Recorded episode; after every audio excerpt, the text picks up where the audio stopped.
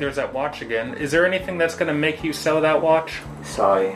Well, of course, there's always a figure, but no, not really. Uh, um, what I'd be asking for it would be way too much. I see. Is that something that you plan to pass down to one yes, of your children? yes, one of my, you know, something I'd like to give to my son, or even step him and give to my grandson, maybe. Why does it have to be a man? I mean, you, you have a daughter Well, or two, I too, do, right? but it's a man's watch. It's not a woman's watch, or so maybe he would be able to use it um, like that. So. Some women like men's watches. Yes, they do, but um, no, I think I'd rather give it to my grandson.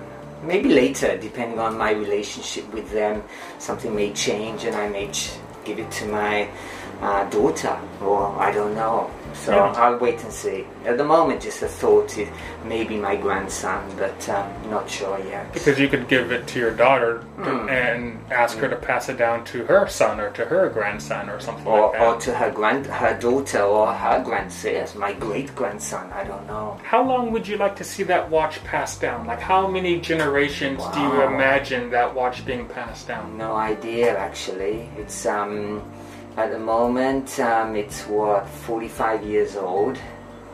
Has it been in your family for 45 years? No, it's been in I've had it since 1988. So that's um how 23 long? years. So like that. Thir- Pretty impressive. yeah, 33 32 years I've had it.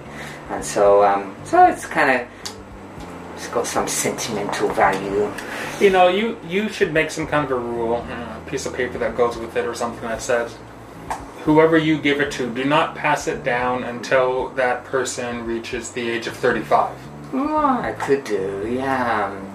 But I have a feeling though that my, a scary feeling that once I give it to someone, they'll sell it. um, because I don't know, um, some people have different sorts of sentimental value, and Just yeah, You know? just just because you have sentimental value for doesn't it, mean doesn't mean they will. that's right. For them, it's a, oh, it's a Rolex watch. Oh, I can sell it and go to have a few pints down the, the you know the pub, go to a concert, uh, buy a new PC or something, and oh, great. Yeah, Thanks, Grandpa.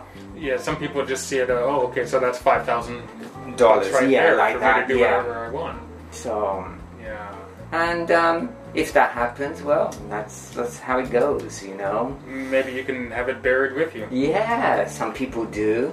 Um, I think I'd rather have it working and some have it somewhere in a desk or something rather than you know on top of my body. Yeah. yeah. Do you think it's possible that you will, because you're into bird watching, Hmm. like you could be a mentor to some young bird watcher, some guy or something, and you two have a very good relationship, and he proves to be responsible and he Mhm. likes your watch. Do you think you could pass it down to someone who is not in your? I think if I felt that he really liked it Yeah. and he was going to look after it, Yeah.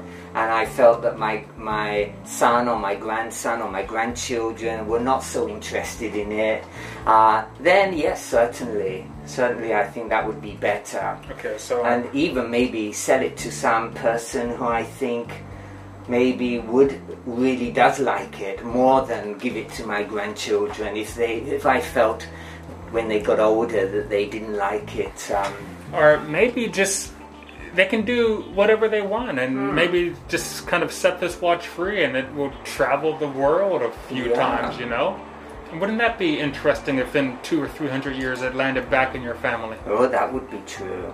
The other thing though that I have to think about, I suppose, is the burden of it.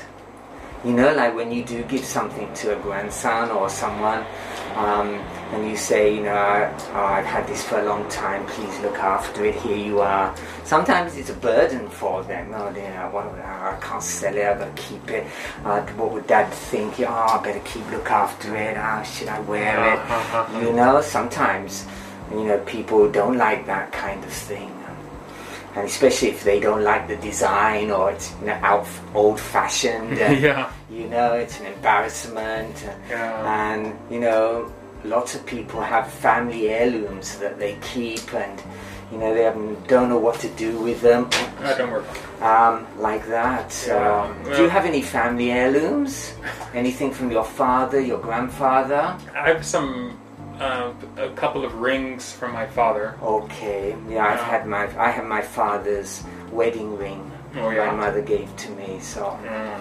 My grandpa gave me some of his shoes once. He has big feet. Yeah, Okay, I like these, yeah, because you got big feet. I, have very big feet, like a size 13. Okay, yeah. Um, and they were like white golf shoes. Okay. and it's like, I can't imagine.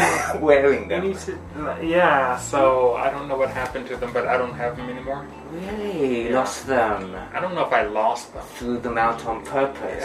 I, I think they escaped. I got rid of them. okay.